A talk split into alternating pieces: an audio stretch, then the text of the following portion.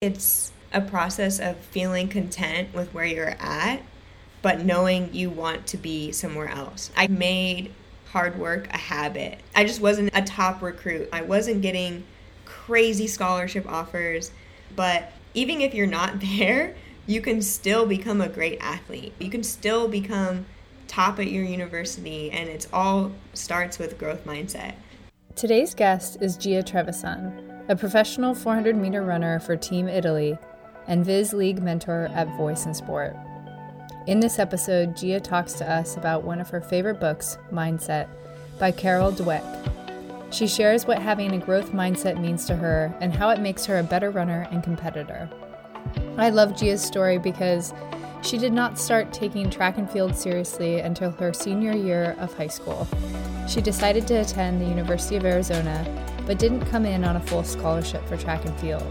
Throughout her college years, Gia worked her way up to becoming a professional runner and eventually medaling at the IAAF World Relays and European Team Championships in 2019. Gia reminds us that having a growth mindset is such an important part of our training. It helps us to be open to change and to overcome obstacles, both of which are such a big part of sports. She shares that some of her biggest breakthroughs in competition came when she embraced her nerves and learned to see challenges as opportunities for growth. I'm so excited for this conversation because, regardless of which sport you play, learning to have a growth mindset will help you become a better competitor. Welcome to the Voice in Sport podcast, Gia. We're so excited to have you here with us today. Hi, Steph. Thanks for having me. It's exciting to have you on because you are actually representing Team Italy in the up and coming Olympics. And Italy is very near and dear to my heart. That's where I started my career at Nike in Nike Italy. I love that country for many reasons, but it's pretty cool to talk to an athlete who trains in the US and who's going to be technically representing Italy in the next Olympics yeah, I'm super excited. And of course, Italy's near and dear to my heart. So tell me a little bit about where did you grow up and how did you first get involved with the sport of running? I grew up in Irvine, California, and I first started as a soccer player. And on the field, it was obvious that I was pretty fast. And that was my greatest strength playing soccer. I didn't have a lot of skill. So my parents were like, maybe you should do track to get fitter for the sport and so forth. So that's how I started doing track. And in high school, I was always soccer. I play soccer. I don't do track. And then my senior year of high school is when I really started to fall in love with track. It's incredible because you've made Team Italy and you're headed to the Olympics and you really only started running around the age of 15 years old and focusing on that sport. So, who were some of your role models growing up and in the sport, and how did you ultimately decide on track? My biggest role model was definitely Allyson Felix, and she still is. I just really admire her as a runner. And growing up, that's who I really watched running. And it's amazing to think she's still running.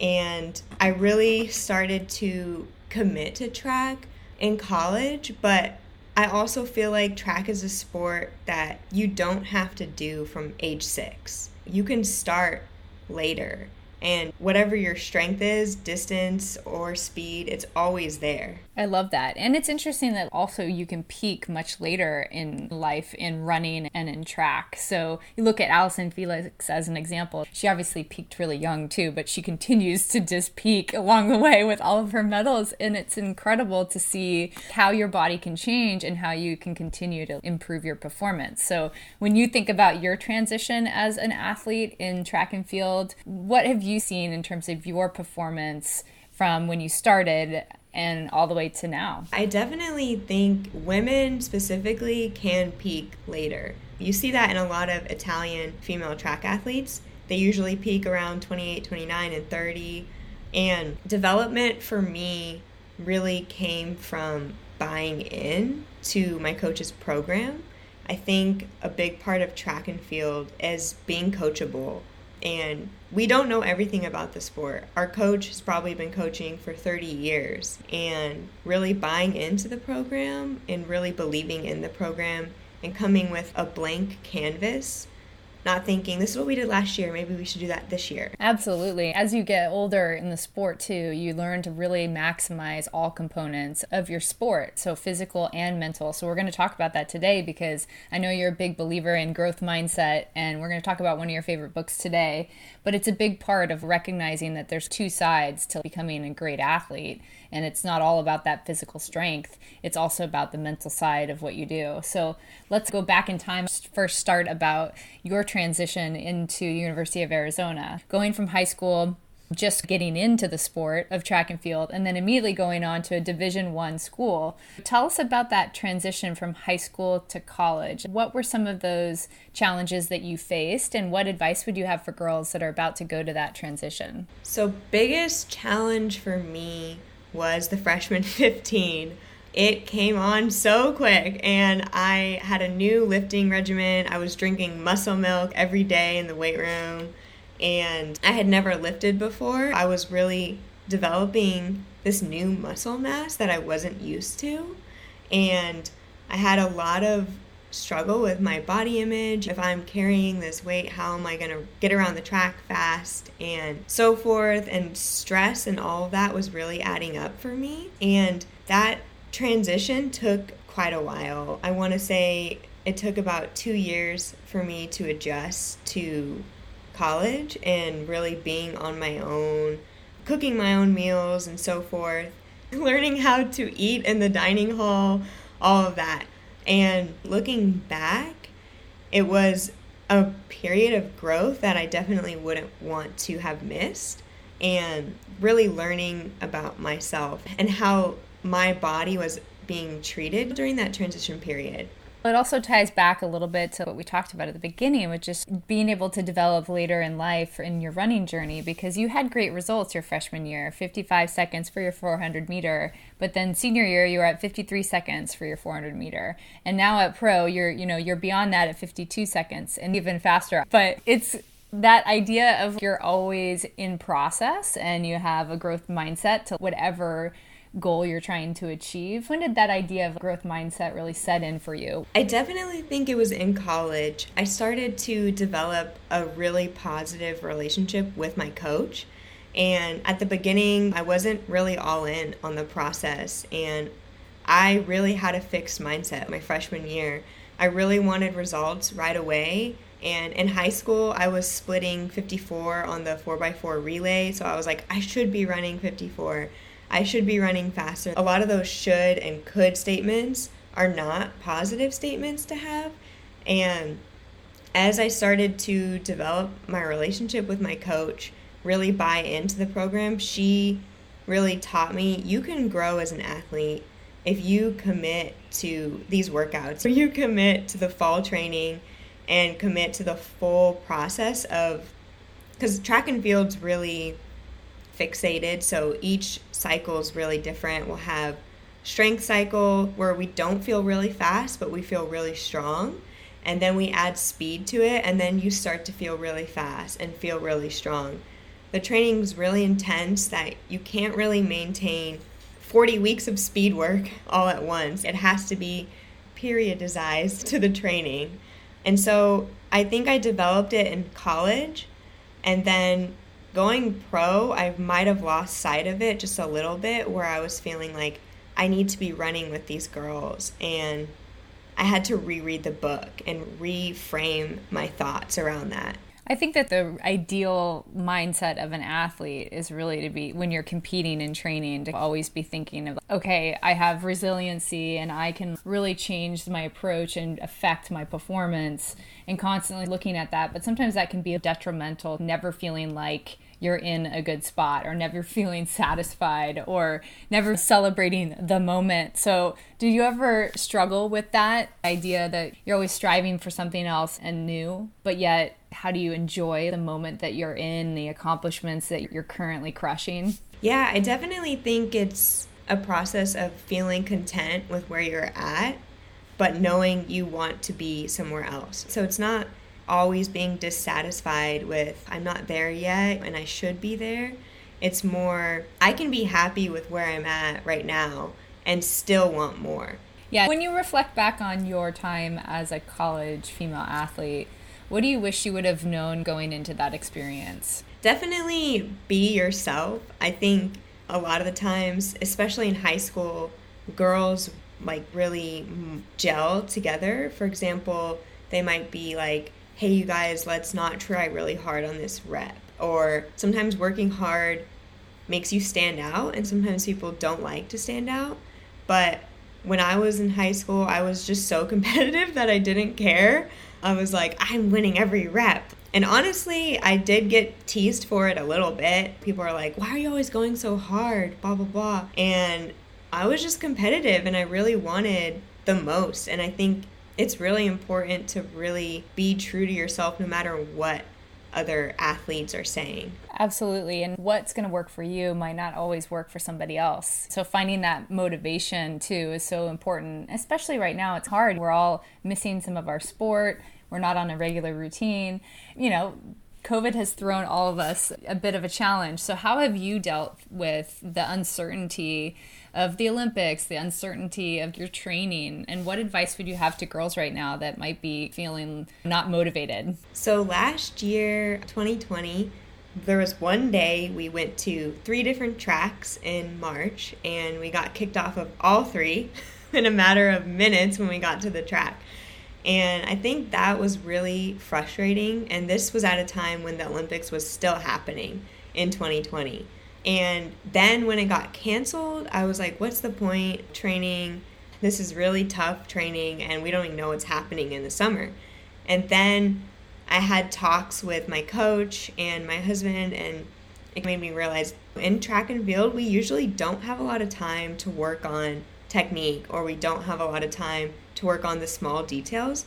I shifted my perspective to hey, this is a good time to work on technique. This is a really good time to work on my tiny arm swing that needs to be bigger or really small details for me. And I'm a short 400 meter runner, so it was a really good time for me to work on stride length without overstriding. And so that's really what we worked on was learning how to run fast and relax at the same time. How do you do that? How do you run fast and relaxed at the same time? It's harder when you're more fatigued.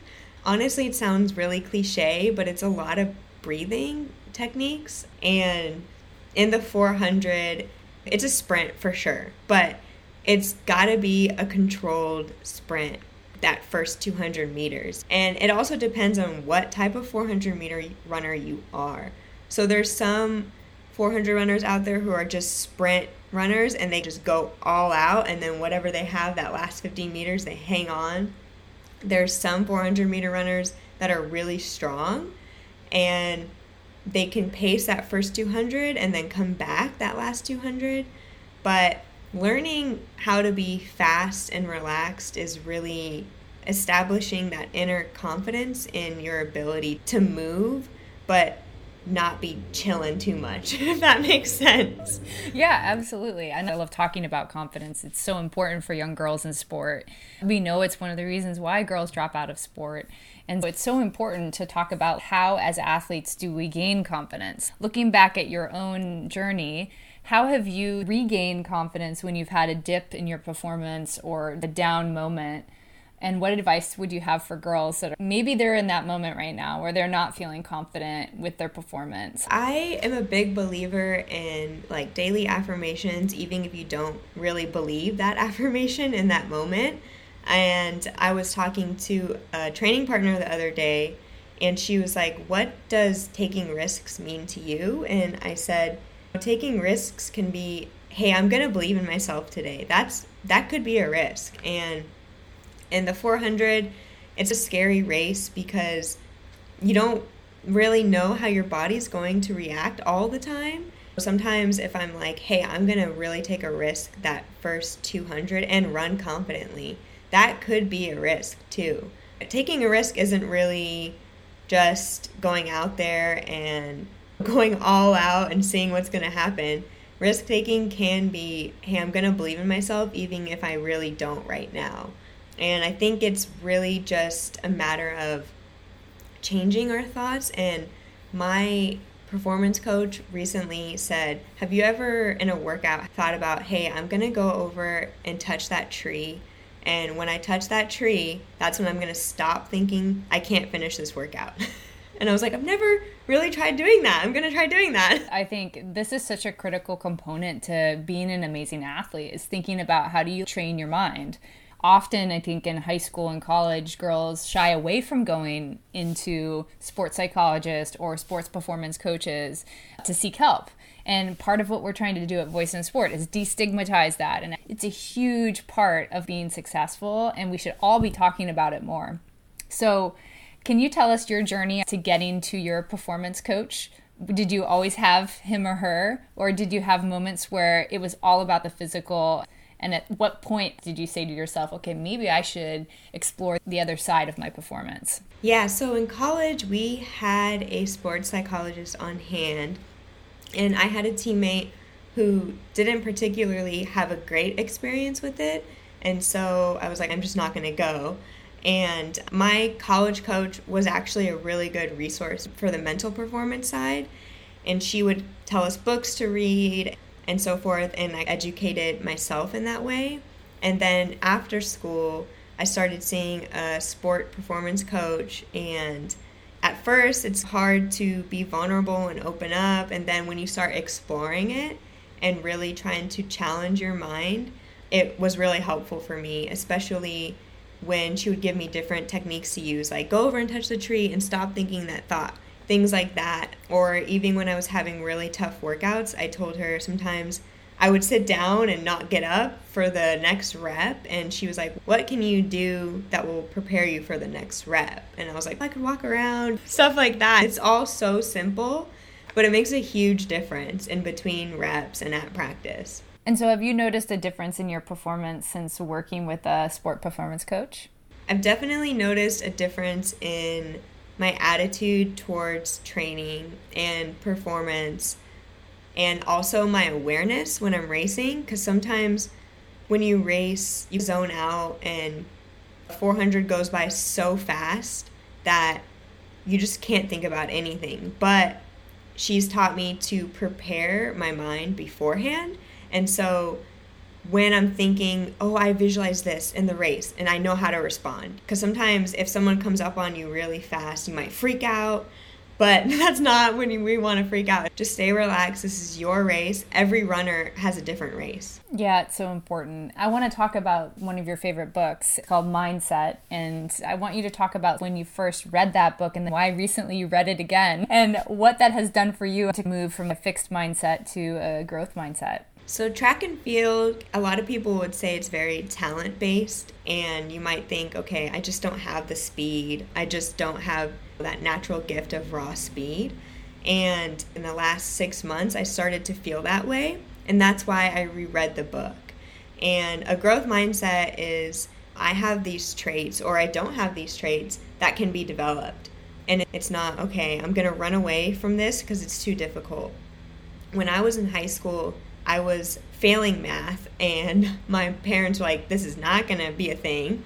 And I got a tutor twice a week for two hours. And from then on, I was getting high 90s in my math classes. I had this tutor for three years. So through that, you can really see okay, this wasn't, I was bad at math. It probably just was, I'm not using the right techniques, I'm not using the right system. Maybe my effort wasn't really there because hey this math problem's too hard. I don't want to try to solve it. And when i had the tutor it was more okay how can we solve this for you? And i think in high school that really showed me a growth mindset as well. Yeah it's so important because changing that mindset from from fixed to growth teaches you and your brain to push out of the comfort zone and learn something new and face those challenges in a way that provides you a learning opportunity. I think a big part of that mindset is looking at things as a process and praising the process as much as the result. But how do you actually bring that into your day to day? How do you praise the process and not just always champion the result? Yeah. Track and field is very outcome based, where if you don't run that time, was this worth it in a way? And when I think about it, I think, okay, this is the time I'm striving for. If I didn't reach that, how would I feel? And I look at it like track and field and sports really has taught me to hang in there and it's really taught me other things. So, let's say we could fast forward. I don't run the time that I want to run. What can I take away from this? What I would take away is I learned how to be resilient and I learned how to reframe my thoughts from fixed to growth. And I met a lot of great people who taught me a lot about myself.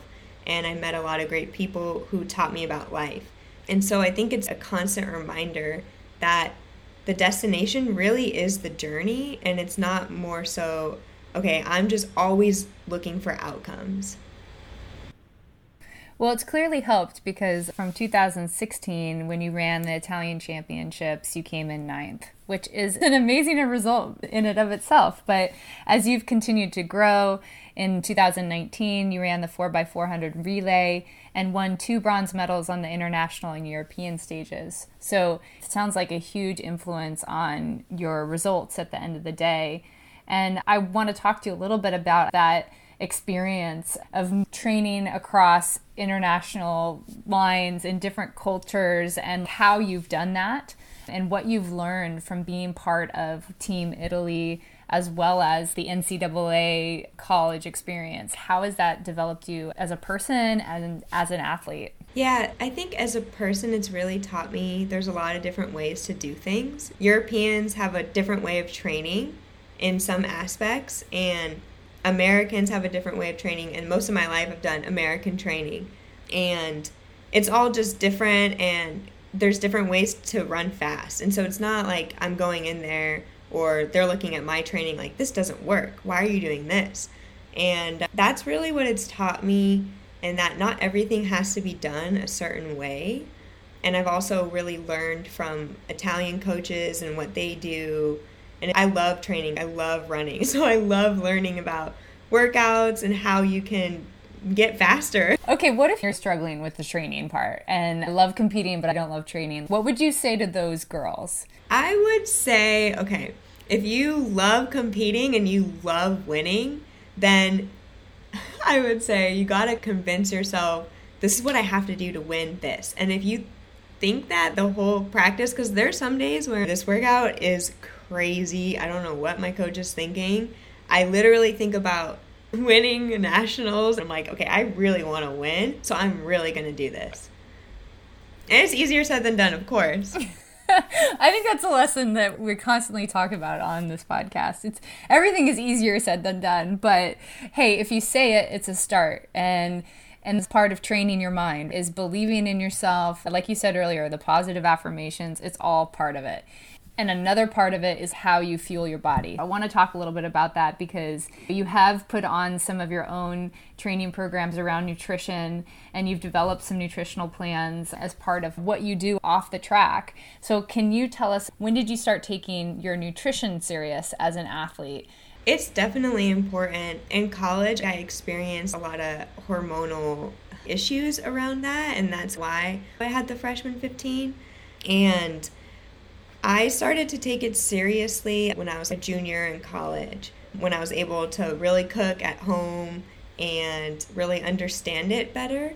And I am a little more specific now. I'll try to really eat anti inflammatory foods post training. I'll down some turmeric, things like that. And my relationship with food, it, it's gone from negative to positive just because I'm focusing more on performance rather than appearance or what I look like. I'm like, hey, I'm going to try to look like whatever I have to look like to run fast. It's so hard to not get caught up in comparing yourself to others. So, what would you encourage girls to think about if they're maybe in that trap of comparing themselves constantly to other athletes around themselves? Yeah, I've definitely been there. I look at other 400 runners and I'm like, man, they're they look like this, so I need to look like that to run fast.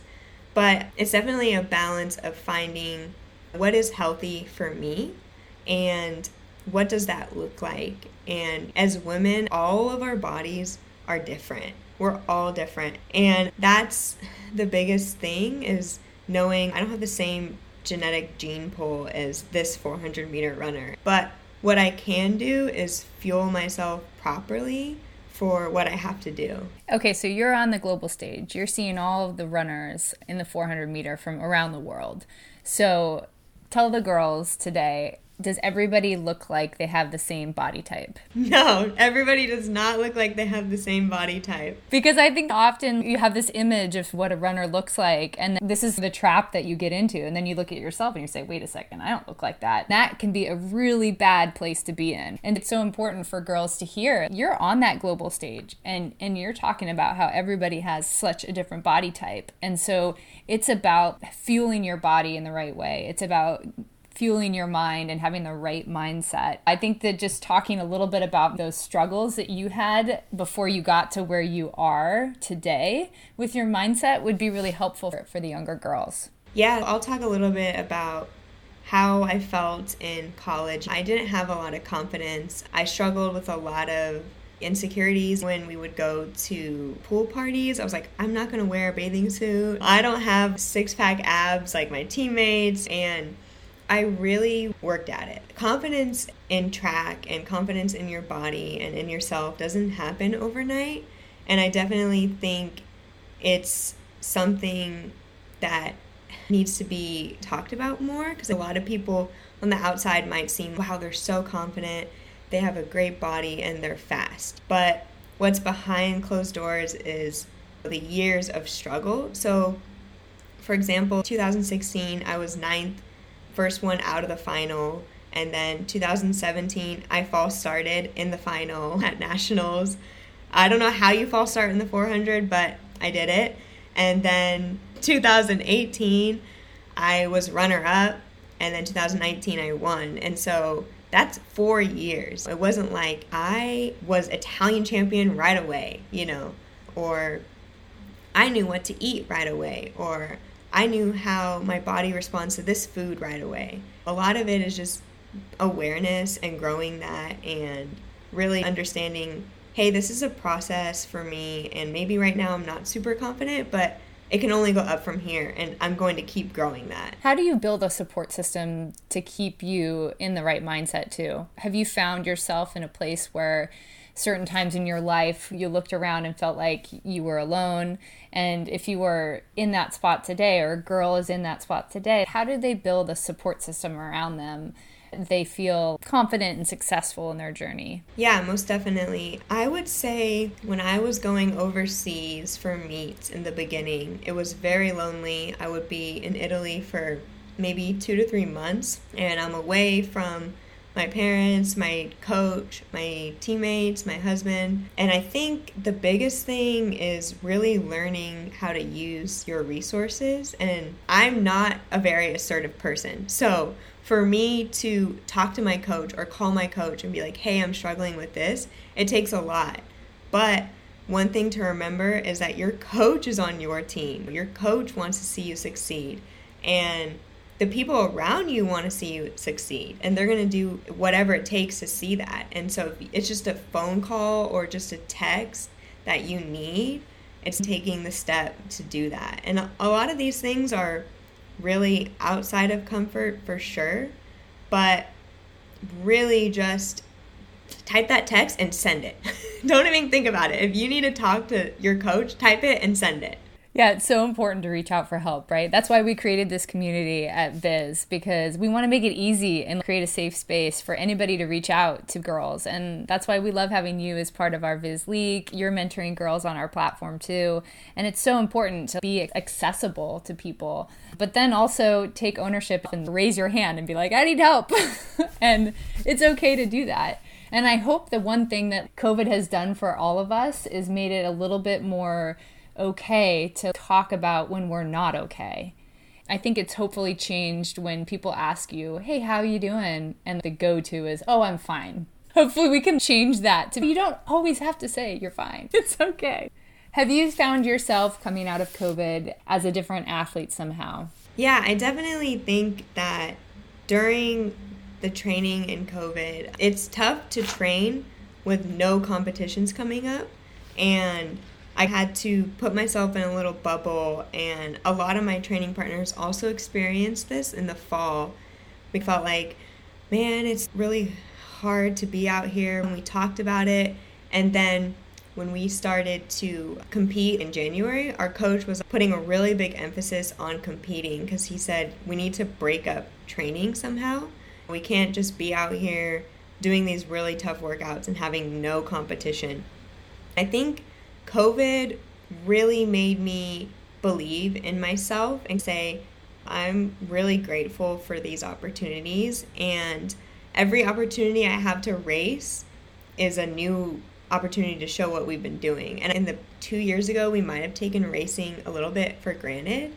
And now it's like, oh my gosh, there's a race this weekend. I'm definitely going. Yeah, it's definitely made you appreciate those moments where you do get to be with other amazing, talented athletes and feel that rush of competition. Which brings me back to your favorite book and this idea of growth mindset again. And I want to read a list of benefits that Forbes came out with talking about growth mindset. And then I'd love to hear which ones are the most applicable to sport and to you and your personal experiences. So, benefits of a growth mindset. Number one, view challenges as opportunities. Number two, try different learning tactics. Number three, replace the word failing with the word learning. Number four, value the process over the end result. Number five, emphasize growth over speed. Number six, utilize criticism as a positive. Cultivate grit and own your attitude. Okay, emphasize growth over speed. I'm gonna get really technical here. One thing about speed is when you rush speed, it's really easy to get hurt because if your body is not strong enough to endure that speed, it's going to go, whoa, oh my gosh, what's going on? And something could happen. Some people, they can get really fast in one year and they're fine. It really just depends on the person. But I was talking with my old coach one year and I told him, this is what I want to run in the 200 and he said i definitely think we can get there. It's just i don't think it's safe to do in one year. And at the in the moment i didn't really know what he meant by that. I was like what do you mean safe? I was like let's just do it. But i definitely think that if you're rushing things with maybe any sport, it leaves something on the board that you missed. And I think that's really important to learn as well. Thank you for listening to the Voice in Sport podcast. My name is Zasha Bolhak, and I am the producer of this Voice in Sport podcast episode. I run track and cross country at the University of Houston. I love working with Voice in Sport in order to empower young girls and women in sports, and I would love it if you would join us in trying to make a change. Go follow us on Instagram, TikTok, Twitter at Voice in Sport for more amazing content. You can also sign up for free and join our community of female athletes at voiceinsport.com for mentorship, sports content, and inspiration. Thanks! I hope you enjoy the rest of this episode, and let's get back to Steph and Gia. Absolutely. Okay, owning your attitude. I think you can separate who you are on the field with who you are off. So I'm not a confrontational person. I like to keep things chill. But when it comes to racing, I'm going for this. And even if you're competing against your friend, that's your friend, but on the track, you guys are competing. And if you have to create a persona on the field, then go ahead and do that and be like, this is who I am on the field, and I'm a completely different person. And you can own that. And then off the field, you're your normal self. And I think with performance, I've heard of musicians doing this when they talk about they get on the stage, they're somebody different, and it really helps them come alive.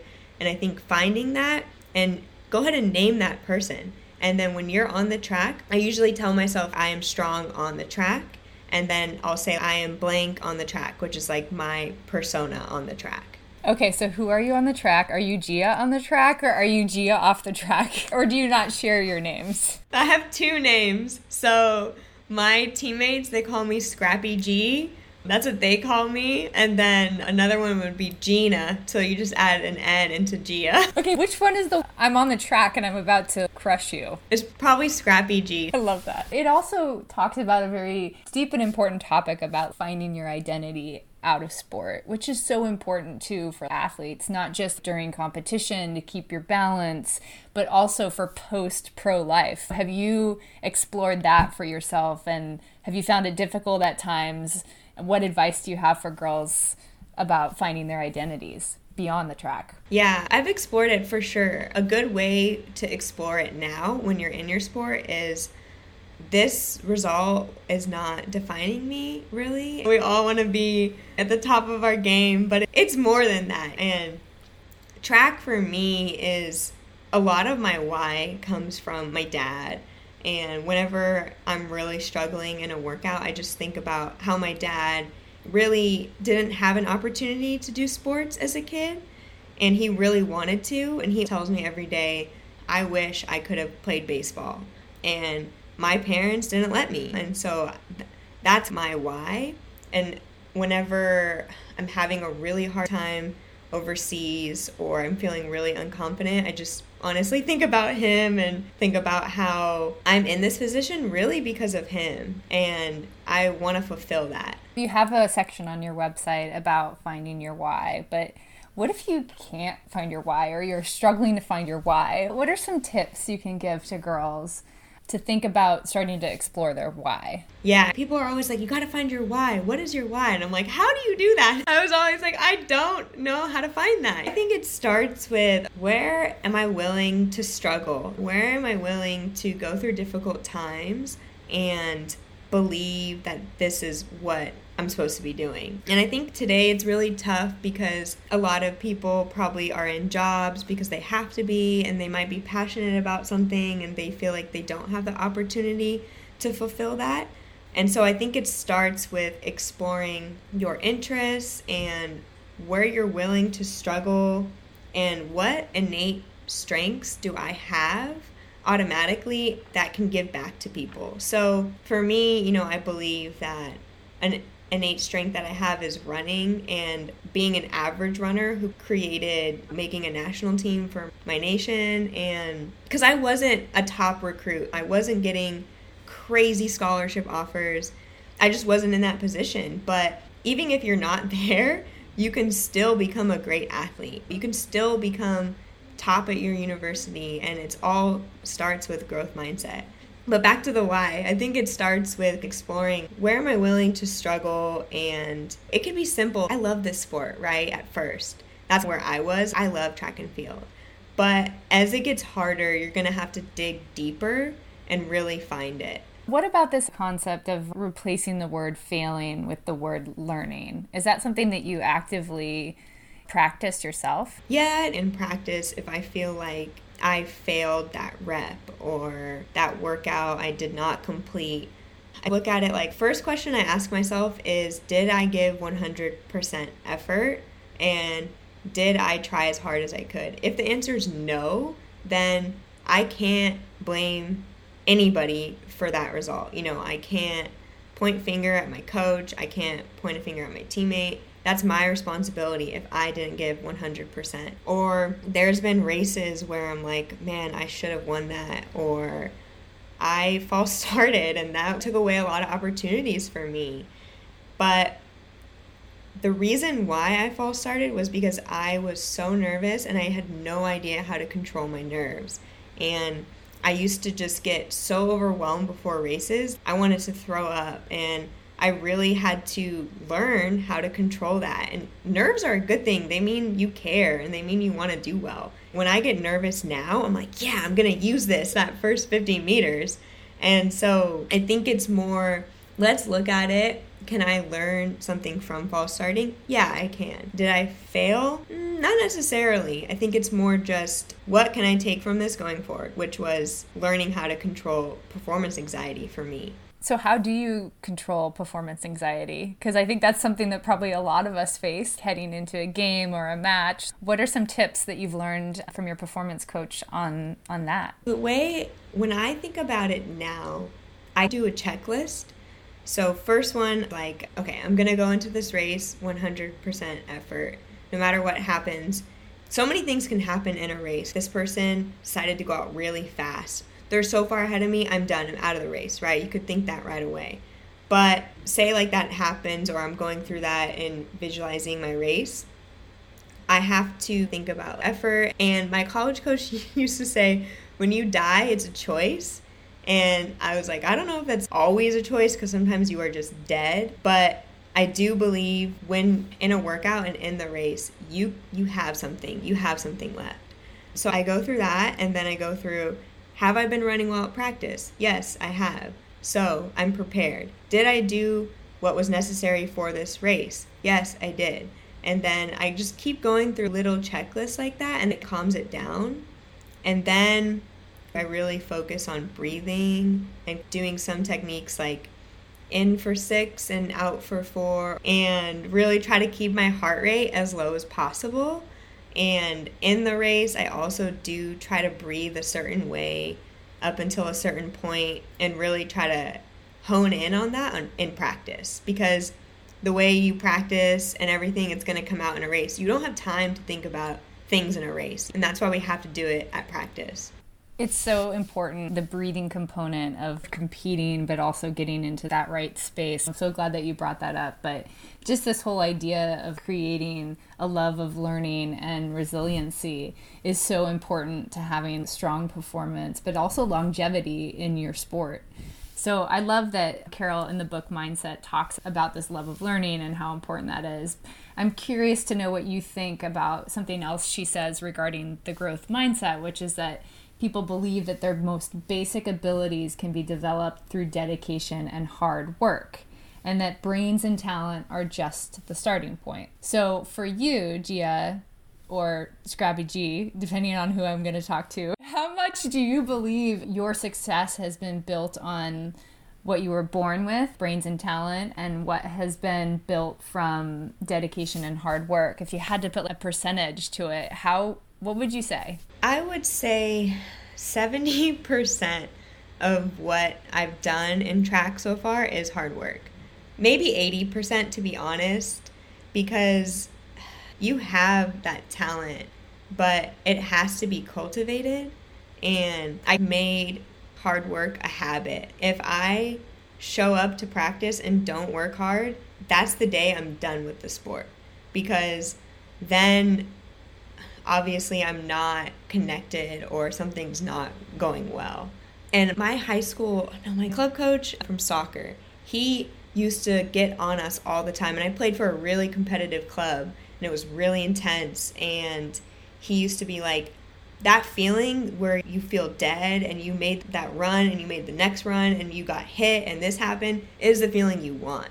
And that really stuck with me. It was like, I want to feel empty. I want to feel like there's nothing left. And it almost sounds crazy, but I think that's what you have to do in a lot of ways, especially since track, it's everything's burning. Your hamstrings burn, your glutes are burning, and you got to find a way to control that. In between reps, if it's a lactic session, I have to recover my breath in between this rep because my body might not be recovered. I love your answer, and I'm always so curious as to how female pro athletes think about that. And I think it's so encouraging because it is a lot the work you put into it. And as you said yourself, you went to University of Arizona, you weren't a top recruit, and look where you are now. You're a pro athlete on Team Italy, about to head to the Olympics. So it's very, very inspiring. And to wrap this up, I would love to know what advice you have to the girls out there who might not feel like they're the top of the team. And so, therefore, they might not see themselves in the future of their sport what would you like to tell those girls out there today? It's easier said than done, but believing in yourself is key. And I think that even if you're like, man, but I just don't believe in myself, I think it's something that's like, okay, I'm just gonna keep telling myself that I do, and it, it will probably happen. Maybe it won't happen, but that's just something we have to keep telling ourselves.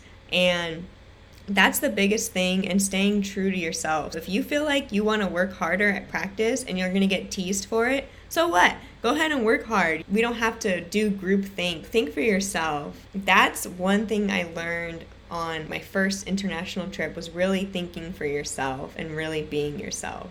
And I watched this documentary called The Playbook on Netflix, and Serena Williams' coach was talking about how players tank, like they just give up and he was trying to figure out why players do that. And so he started to coddle his players in a way and say, It's my fault. This is my fault why this happened. And then he got players to really buy in and they stop tanking after that. So I think a lot of the times we know we have it in us. It's just scary to believe in it, but if you're scared, that's okay. You can run scared. You can do that. You can do all these things while being scared. Over time, the more we practice it and the more we train it, it will happen. I love that series too, Playbook. It's a great series. Everybody should watch it. It's inspiring. There's also another good series, Losers, which I found to be a really good motivator, actually, despite the title. It was a really great series. What about your one piece of advice for a freshman heading into college? You're a female athlete, you're about to go into college. What would you whisper to her today? I would definitely whisper go in with a blank canvas. Go in knowing it's going to be completely different, maybe from what you did in high school training wise. School is going to be completely different. That canvas that's in your dorm room is going to be completely repainted.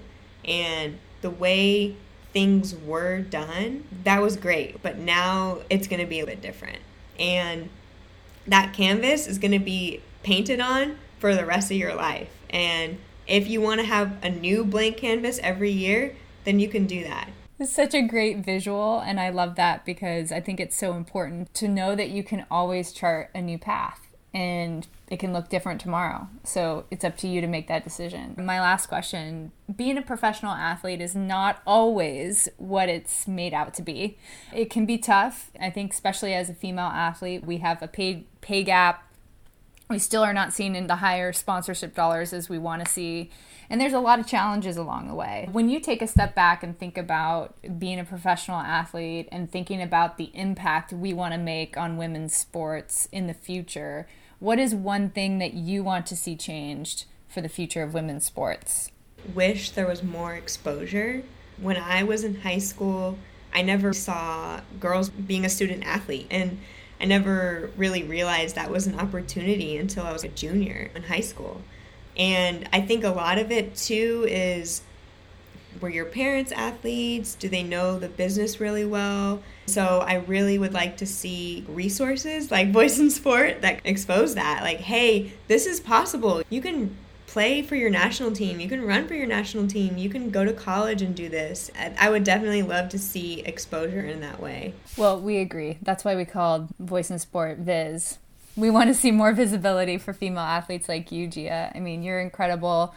Um, calling you Scrappy G from now on, but I am very excited to share this episode with the amazing community that we have at Voice in Sport, but also for more girls to see that it's possible, that your path is different than the other paths out there and you can do it and you forge forward. So it's inspiring and um, we're excited that you're part of the Voice in Sport community as a mentor. And please come and sign up for sessions with gia. And good luck this summer. We'll be cheering you on. Yeah thank you so much for having me. This was awesome and i'm really grateful for Voice in Sport. Thanks gia. This episode of the Voice in Sport podcast was produced by VIS creator Zoja Bullock. Zoja is a sophomore at the University of Houston and competes on both the women's cross country and track and field teams, specializing in distance. Thank you so much, Gia, for sharing your journey with us today. Having a growth mindset and believing in yourself is so incredibly important for having success in sports. But it's not always easy to see the obstacles as opportunities. We've all been there. And building this mindset is a process of feeling content with where you're at, but also striving to be somewhere else. It is a really great reminder to all women athletes out there. And Gia shared so many great tips on how to manage race anxiety and stay calm before competitions. She also reminded us about the importance of going into college with a blank canvas and being willing to accept and implement feedback from your new coaches. Gia's comment about believing in the process is so important, especially when we are pushing our bodies to their limits. It is easy to overlook an important step when you want to achieve your goals as fast as possible, but the best way to get to where you want to go is through hard and consistent work. As Gia said, she succeeded because she made hard work a habit. At Voice in Sport, it's our mission to bring more visibility to female athletes and elevate their voice through stories like Gia. You can follow Gia on Instagram at Gia Trevisan. Of course, you can always find us on Instagram, Facebook, Twitter, and TikTok at Voice in Sport. Leave us a review, subscribe, share our podcast with your friends to show support. And if you're a female athlete ages 13 to 23, we'd love to have you join our community. When you sign up at voiceinsport.com, you'll have access to exclusive content, mentorship from amazing pro athletes like Gia, expert advice from the top experts in sports psychology, nutrition, and women's health, and advocacy tools so you can be part of driving change yourself. We hope to see you next week at the Voice in Sport podcast.